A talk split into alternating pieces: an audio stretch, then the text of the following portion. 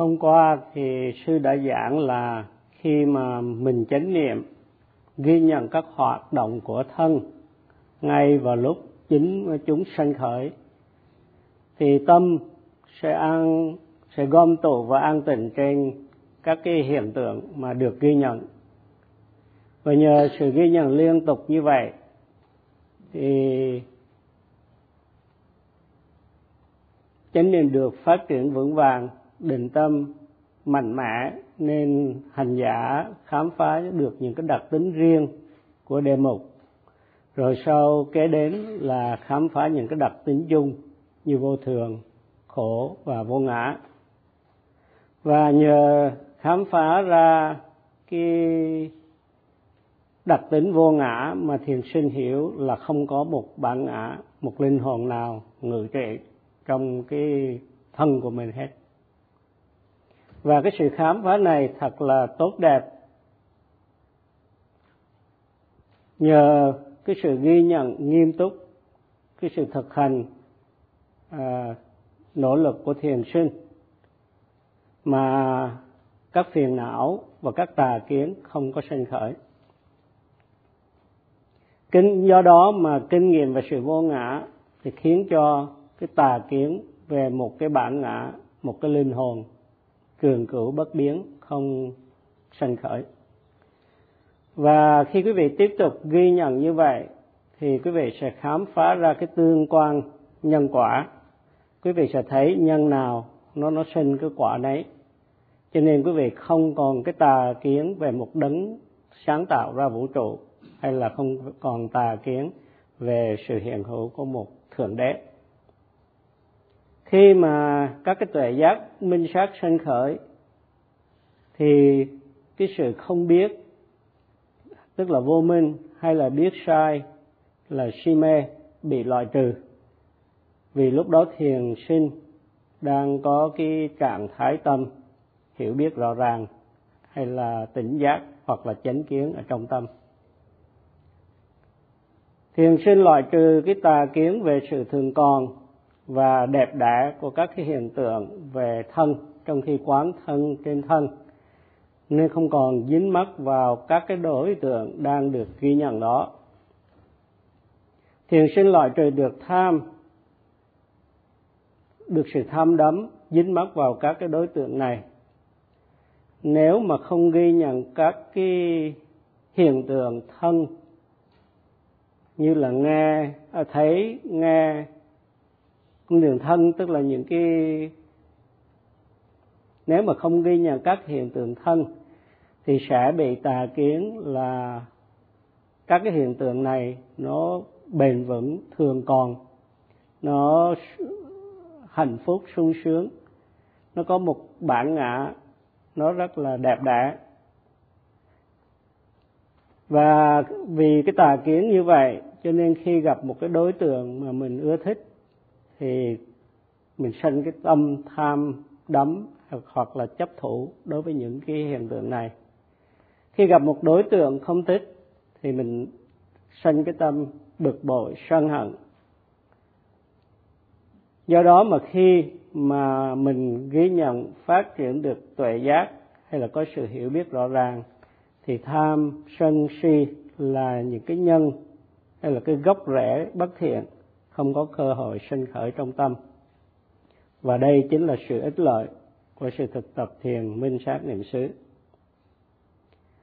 À, thiền sinh không nên nghĩ là những lợi ích của thiền minh sát là quá ít vì chỉ diệt trừ được tham sân si.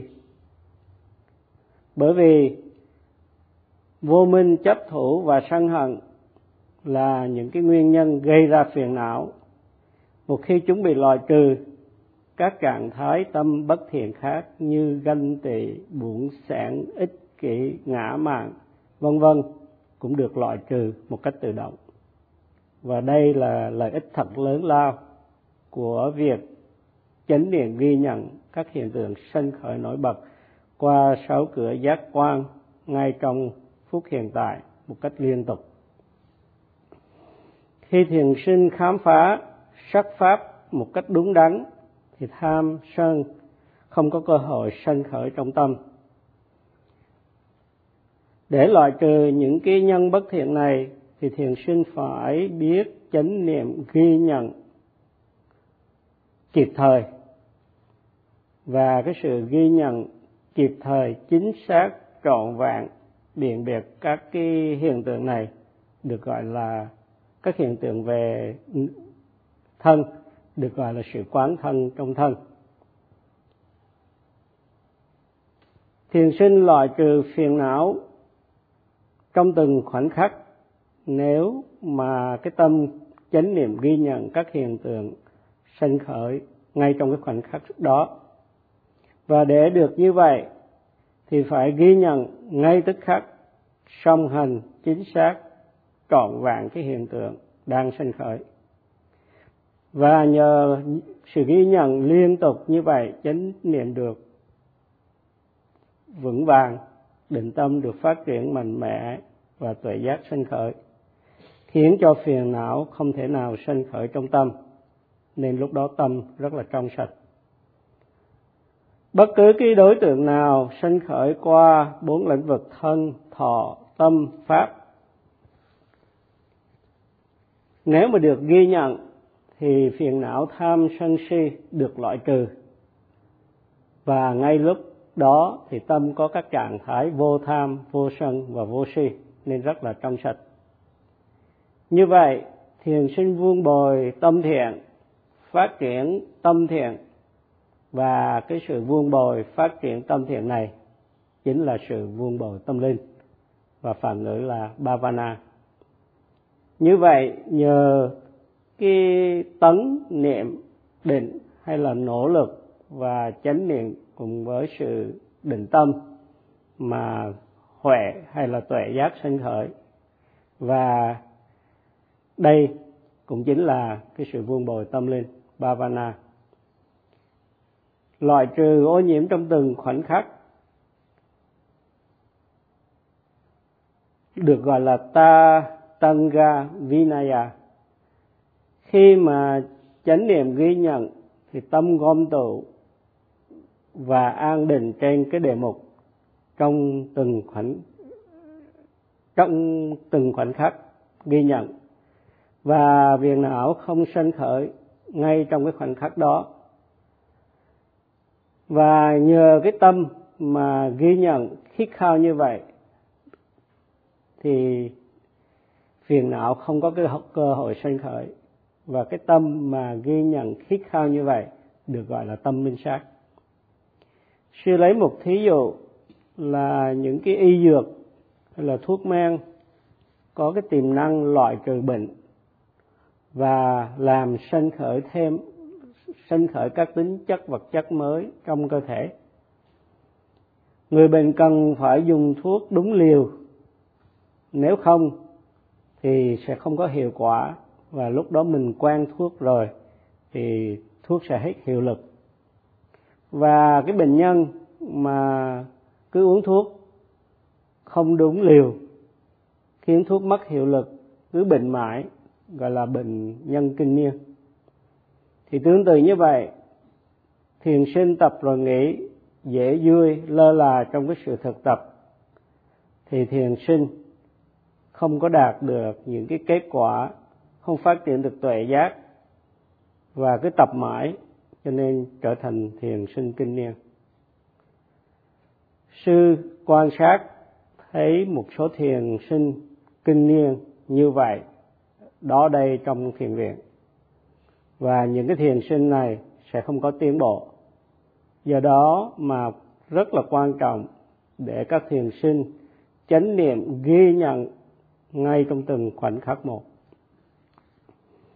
khi mà có chánh niệm thì tâm trong sạch và lọ, và phiền não được loại trừ. Giống như khi dùng thuốc, thiền sinh cần có chánh niệm trong từng khoảnh khắc. Vì thế mà hãy dồn hết nỗ lực vào việc thực tập. Khó thiền có những cái điều lệ riêng biệt của khó thiền, và thiền sinh có những cái đòi hỏi ờ, đối với thiền sinh những thiền sinh thực tập lơ là thường hay than phiền những điều lệ quá khắc khe. Và cái sự đòi hỏi của thiền sư cũng rất là thái quá. Tuy nhiên, thiền minh sát niệm xứ, nó có công năng là thăng hoa cái nội tâm của người hành giả. Do đó mà hành giả nên cố gắng theo đúng những cái sự chỉ dẫn và những cái điều lệ của khó thiền để sự thực tập của mình có phẩm chất cao, có thể giúp mình trở thành những cái bậc thánh hạnh. Một cái người mà thực tập đúng đắn, có kết quả thì sẽ có phẩm chất của đời sống đẹp đẽ, cao quý. Như vậy, pháp hành thiền minh sát niệm xứ có thể đem đến những cái phẩm hạnh và những cái lợi ích rất là to lớn đối với người hành giả. Mà để được những cái điều này thì một người thiền sinh phải tự kỷ luật mình để sự thực tập của mình một được hiệu quả. Thiền sinh đến đây đã bỏ lại sau lưng những cái hạnh phúc của thế gian hay là hạnh phúc thế tục. Nhưng lại lơ là trong khi thực tập thì sẽ không đạt được cái hạnh phúc của giáo pháp. Cho nên một vị người thiền sinh dễ vui thì mất cả hai loại hạnh phúc. Do đó mà cái sự thực tập đúng với cái giáo pháp hay những cái lời dạy của đức phật thì một sự thực tập cần phải có kỷ luật để loại trừ phiền não, thiền sinh nên nhớ ghi nhận các cái hiện tượng sinh khởi trong thân một cách không có sơ sót. Có nghĩa là sự ghi nhận trong từng khoảnh khắc không có bỏ qua một cái giây phút nào hết. Để có thể khám phá các đặc tính chung như vô thường, khổ và vô ngã của các hiện tượng. Trong mỗi khoảnh khắc khám phá đều có sự hiện diện của tấn niệm và định. Tấn niệm và định hợp thành một cái nhóm gọi là nhóm định trong bát chánh đạo. Và khi sự ghi nhận mà có tấn niệm và định thì có nhóm định à, hiện diện trong cái sự thực tập của thiền sinh. Tấn không chấp nhận phiền não, niệm ngăn ngừa phiền não và bảo vệ tâm và định giữ tâm gom tụ trên cái đề mục. Cho nên phiền não không có cơ hội sanh khởi. Do đó mà định trong nhóm định có thể chế ngự phiền não. Thì định có thể có được qua thiền vắng lặng hay qua thiền minh sát niệm xứ đều có cái công năng là chế ngự phiền não mỗi khoảnh khắc chánh niệm thì đều, chân nhóm định đều có mặt và tâm trở nên nhẹ nhàng. Càng chánh niệm thì tâm càng thơ thới. Nhờ kết quả đối với những đối tượng được ghi nhận tức là phiền não không có sân khởi đối với những đối tượng này. Cho nên đối với những đối tượng không được chú niệm ghi nhận phiền não cũng không thể sanh khởi. Nhờ có định mà trong khi hành giả nghỉ ngơi các cái phiền não thô tháo cũng không sanh khởi. Có tấn niệm định phiền não được ngăn ngừa nên không có cơ hội phát triển uh, sanh khởi trong tâm. Cho dù phiền não sanh khởi đi nữa thì cũng được kịp thời ghi nhận và sự ghi nhận tức khắc như vậy sẽ loại trừ ngay cái phiền não vừa mới sinh khởi. Và đây là sức mạnh của cái nhóm định trong bát chánh đạo. Khi mà định gia tăng, thì các phiền não thô tháo, yếu ớt và xa dần. Và như vậy, phiền não được chế ngự. Để mà đạt được một cái kinh nghiệm như thế thì cần thực tập một cách nghiêm túc. Thiền sinh nghiêm chỉnh, tinh cần tu tập sẽ đạt được kết quả chỉ trong vòng một tuần mà thôi. Và nhờ sức mạnh của định, phiền não không sinh khởi đối với những hiện tượng không ghi nhận. Các cái hiện tượng danh sắc sanh khởi qua sáu cửa giác quan rất là nhiều, nhưng mỗi khoảnh khắc thì thiền sinh chỉ ghi nhận một cái hiện tượng mà thôi. Cho nên có rất nhiều hiện tượng không được ghi nhận. Tuy nhiên, đối với những hiện tượng không được ghi nhận này, phiền não cũng không sanh khởi. Bởi vì thiền sinh đã ngăn ngừa phiền, được phiền não sanh khởi đối với những cái đối tượng được ghi nhận. Như vậy, chánh niệm trên một cái đề mục nhưng phiền não không chỉ không sanh khởi đối với đề mục đó, nhưng còn không sanh khởi đối với những đề mục không được ghi nhận nữa. Với chánh niệm thì phiền não càng xa dần. Và như vậy là cái sự loại trừ phiền não bằng sự cách xa. Trong vòng luân hồi, vì không biết thiền minh sát niệm xứ, chúng sanh đã để tâm tự do, hướng tới những cái đối tượng tham ái. Cho nên đã tạo ra những cái nghiệp bất thiện về thân khẩu và ý.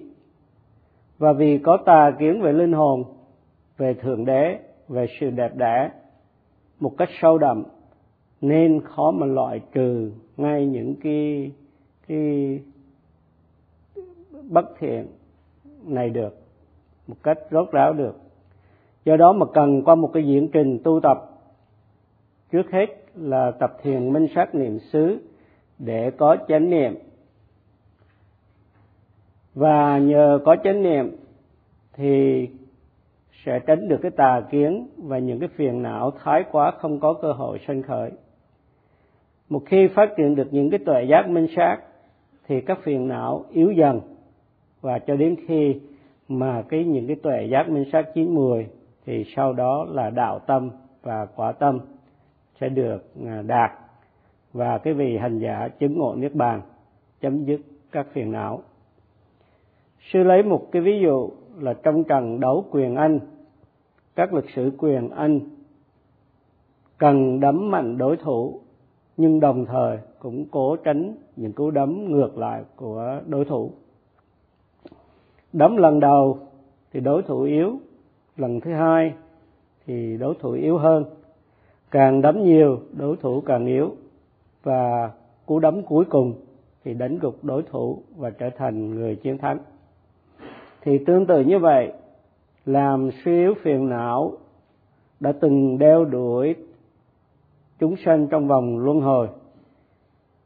Thì phải chánh niệm ghi nhận trong từng khoảnh khắc để với tấm với tấn, niệm và định. Có ghi nhận như vậy thì mới tránh được những cú đấm của phiền não. Nhưng đồng thời cũng ban cho phiền não những cú đấm ngược lại. Và nhờ vậy trong khi thiền tập mà với sự cố gắng, với tấn, niệm và định mà hành giả làm suy yếu phiền não. Sư đã giảng về sự khác biệt về hai sự loại trừ phiền não, đó là sự loại trừ phiền não trong từng khoảnh khắc và sự loại trừ phiền não bằng sự cách xa. Thiền sinh cần ghi nhận một cách chính xác, một cách có hiệu quả, thì trong mỗi khoảnh khắc ghi nhận như vậy thì sẽ loại trừ phiền não trong khoảnh khắc đó. Và sự ghi nhận liên tục thì sẽ cách xa phiền não một thời gian, hay là cái sự loại trừ phiền não tạm thời. Do đó mà ghi nhận trong từng khoảnh khắc một cách liên tục thì sẽ đạt được hai sự loại trừ phiền não cùng lúc. Bằng sự chánh niệm trong từng phút giây thì hành giả dán những cú đấm đối với phiền não và nếu mà liên tục chánh niệm đối với các hiện tượng đang sanh khởi, thì hành giả chắc chắn sẽ đánh bại phiền não, và đó là lợi ích của thiền minh sát niệm xứ. Và để có hai cái lợi ích này là có loại trừ phiền não trong khoảnh khắc và loại trừ phiền não bằng sự cách xa trong phép quán thân trên thân, tức là kaya nupassana thì, thì hành giả cần chánh niệm ghi nhận liên tục các cái đề mục đang sinh khởi nổi bật trong giây phút hiện tại. Sư đã giảng cho quý vị nghe về phép quán thân trên thân. Thì các phép quán khác cũng tương tự như vậy như là phép quán thọ trên thọ quán thân quán tâm trên tâm và quán pháp trên pháp. Khi mà quán thọ trên thọ thì hành giả chánh niệm ghi nhận tròn vàng các cảm thọ khi chúng đang sinh khởi. Khi quán tâm trên tâm, thì hành giả chánh niệm ghi nhận các hoạt động của tâm như là suy nghĩ, vân vân. Và khi quán pháp trên pháp, thì hành giả ghi nhận những cái đối tượng của tâm như sự thấy, nghe, ngửi, nếm đùng chạm, vân vân thiền sinh cần chánh niệm ghi nhận những cái hiện tượng danh sắc sinh khởi nổi bật qua sáu cửa giác quan một cách tức thời chính xác song hành trọn vẹn. Khi các hiện tượng này sinh khởi thì đó là phép quán niệm trong thiền minh sát niệm xứ. Trong chú giải có nói về bốn cách à, quán như vậy tức là đối với phép quán đối với thân thì, thì hành giả cần à, kinh nghiệm được cái sự bất tịnh của thân. Đối với cảm thọ thì kinh nghiệm được cái sự khổ của cảm thọ. Đối với tâm thì kinh nghiệm được sự vô thường. Hay đối với các pháp thì kinh nghiệm được vô ngã. Có nghĩa là quán thân bất tịnh quán thọ thì khổ quán tâm vô thường và quán pháp vô ngã thì khi mà kinh nghiệm được như vậy thì sẽ thấy không có linh hồn mà cũng chẳng có thượng đế. Tuy nhiên à, những cái phép quán trong tứ niệm xứ thì gồm quán thân quán thọ quán tâm và quán pháp thì cũng đưa lại cái sự kinh nghiệm được sự vô thường khổ vô ngã và bất tịnh. Thì sư đã giảng cho quý vị nghe về cái, các cái phép quán, thì ngày mai thì sư sẽ tiếp tục và sư chấm dứt bài pháp thoại ở đây.